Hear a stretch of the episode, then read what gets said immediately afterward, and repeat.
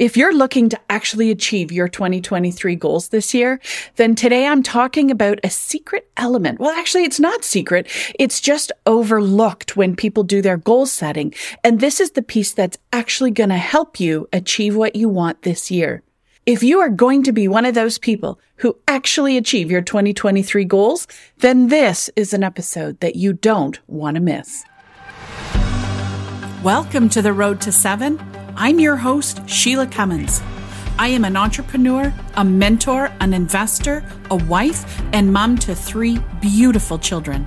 Women entrepreneurs are upleveling and changing the rules for business strategy, leadership, success, money, and impacting the world every single day. The Road to Seven is the diary of business strategy for women entrepreneurs. We meet you where you're at in your business and champion you along the road to your vision. And I am honored you chose to join us today. Ready to go? Buckle up. It's time to hit the road.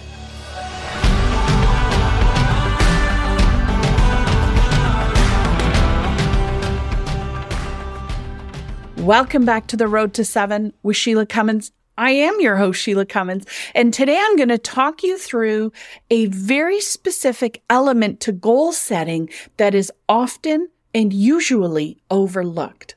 Now, this is the season. Everybody's trying to outline what it is that they want for 2023, what their word is, what mantra they're going to live by.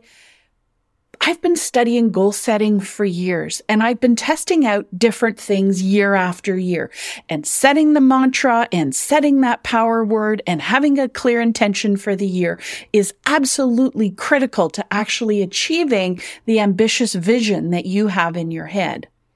However, let's understand about goal setting so that we can remain in empowered action so that you have a much higher likelihood of getting closer to that ambitious vision.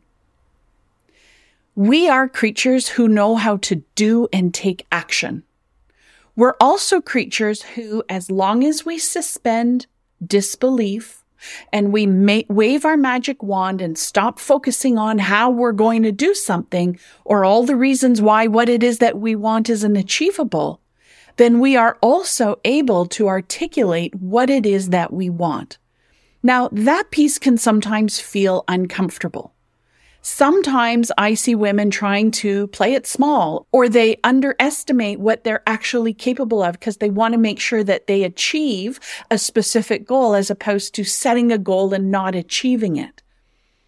Here's the thing about goal setting. When we set a goal, it's actually a subconscious way of choosing how we want to feel. Our goal is subconsciously associated with a feeling that we want to have. When I achieve over 500,000 in sales this year, I'm going to feel successful. When I have $100,000 saved up in my frivolous spending account, then I'm going to feel abundant. When I've lost 35 pounds and fit into my fantastic jeans, I'm going to feel sexy. And so when you're doing your goal setting, the very first piece is to identify how you want that goal to make you feel, because therein lies the secret clue to actually achieving what it is that you want. Our logical brain is so focused on what it is that we need to do in order to achieve what we want to achieve so we can feel a certain way. The reality is the world works backwards. It f- is flipped on its head.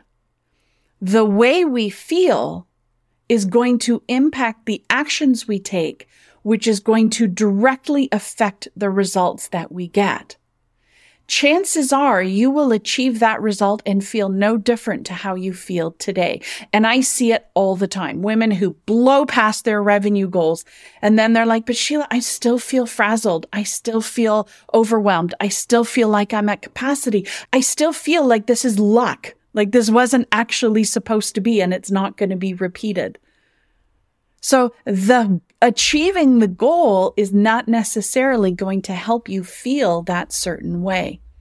But when we challenge and we say, well, how do I need to feel in order to take the action that I need to take in order to get the results that I want to achieve? That is where your next level is sitting. That is how you can up level your mindset. And you know, we talk about, I think it's Landmark who came out with it first. I don't know who the or originator of this construct is, but it's widely talked about. We talked about be, do, have. Who do I need to be in order to do the things I need to do in order to have the things I want to have? Where we often only play is in the do and the have. And then you heart, you start hearing people say, Oh, well, you know, who do you need to be in order to do those things? And if you're a brain like mine that's very anchored in reality and sees the world through flowcharts and spreadsheets and is very concrete in her thinking, then I'm like, yeah, but it's just me. I just need to be me and to take the action. I just have to be courageous. I just have to, oh, wait a minute. I just said it. I have to feel courageous in order to take the action in order to get the results that I want. That's it. That's the secret weapon. You achieving the goal is not going to help you feel a certain way. A feeling is an intrinsic choice that we make. If you're in a bad mood, you're the only one who can choose to to shake it. Now there might be external stimuli, but you choose to let it go and shift into a happier place by laughing. If you're experiencing grief, absolutely we have to experience the grief and you get to choose moments or times where you can feel some positivity. It takes a lot of work a lot of the time. So if you're looking to achieve a revenue goal so you feel successful, you need to feel successful so you can take the action to achieve the revenue goal. If you want to have $100,000 in the bank, you need to feel abundant so you can take the actions to save it so you can have the $100,000 in the bank. If you feel sexy and empowered by your body, you're going to take the action to make good choices to feed it and fuel it using food as a nutrient source as opposed to an emotional crutch so that you get the end results. When we talk about who do I need to be, it's literally the question, how do I need to feel so I can take the action that's going to get my result? And if you're anything like me, then you're a little bit of a slow learner on this whole paradigm. Because we are trained and raised to do, do, do, do, do. It's action, it's action, it's action, it's action. That's what's going to get you the result. It's hard work, hard work, hustle. Go for it. That is not going to actually achieve the final result that you're looking for. You're going to get closer. You might achieve a result once, but you're not going to achieve the feeling that that goal is there to help you feel. The feeling has to come first. If you look at a coaching 101 construct, the way that all coaching programs work is they're designed to help someone see a situation and identify the thought that that situation awakens. Then coaching is designed to help you find the feeling that's associated with that thought. And once we see the feeling, whether it's one that's serving you or not, that's going to then dictate the action you're going to take to get the results. This is literally coaching one on one and what most coaching programs are built on. This is not a secret. This is not my intel. This is not, you know, me reinventing anything. I'm just sharing an insight so you can see what coaching is all about. It's literally all about helping you see the feeling so you can take action. It's moving you through the thoughts or the stories so that you can fuel your action through a different lens. That's the feeling. And so set your 2023 goals and get the clarity that you're looking for. Identify what you need to do and what you need to have. Then work backwards. How do I want that to make me feel? Then go back and look at your plan again. When I choose to feel X, then I can do X and Y and Z so that I can achieve the outcome. Achieving your goals is not going to make you feel a certain way.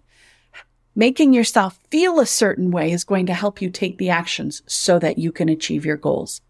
I'll talk to you next week. Thank you for listening to The Road to Seven. If you found value in what you've heard today, please leave us a five star rating and a written review. You might just get a shout out on an upcoming episode, and you never know when I'm going to be mailing some surprise treats to our reviewers.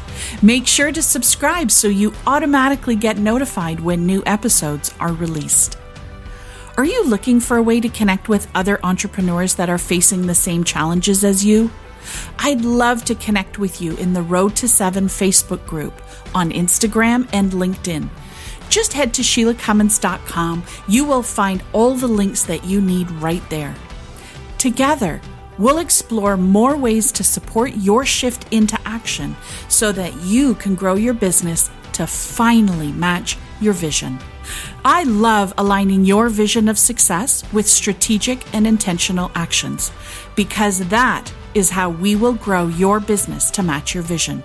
I focus on women, all women, because women hold the keys and the power to creating a powerful and positive world through their impact. We'll see you on the next episode.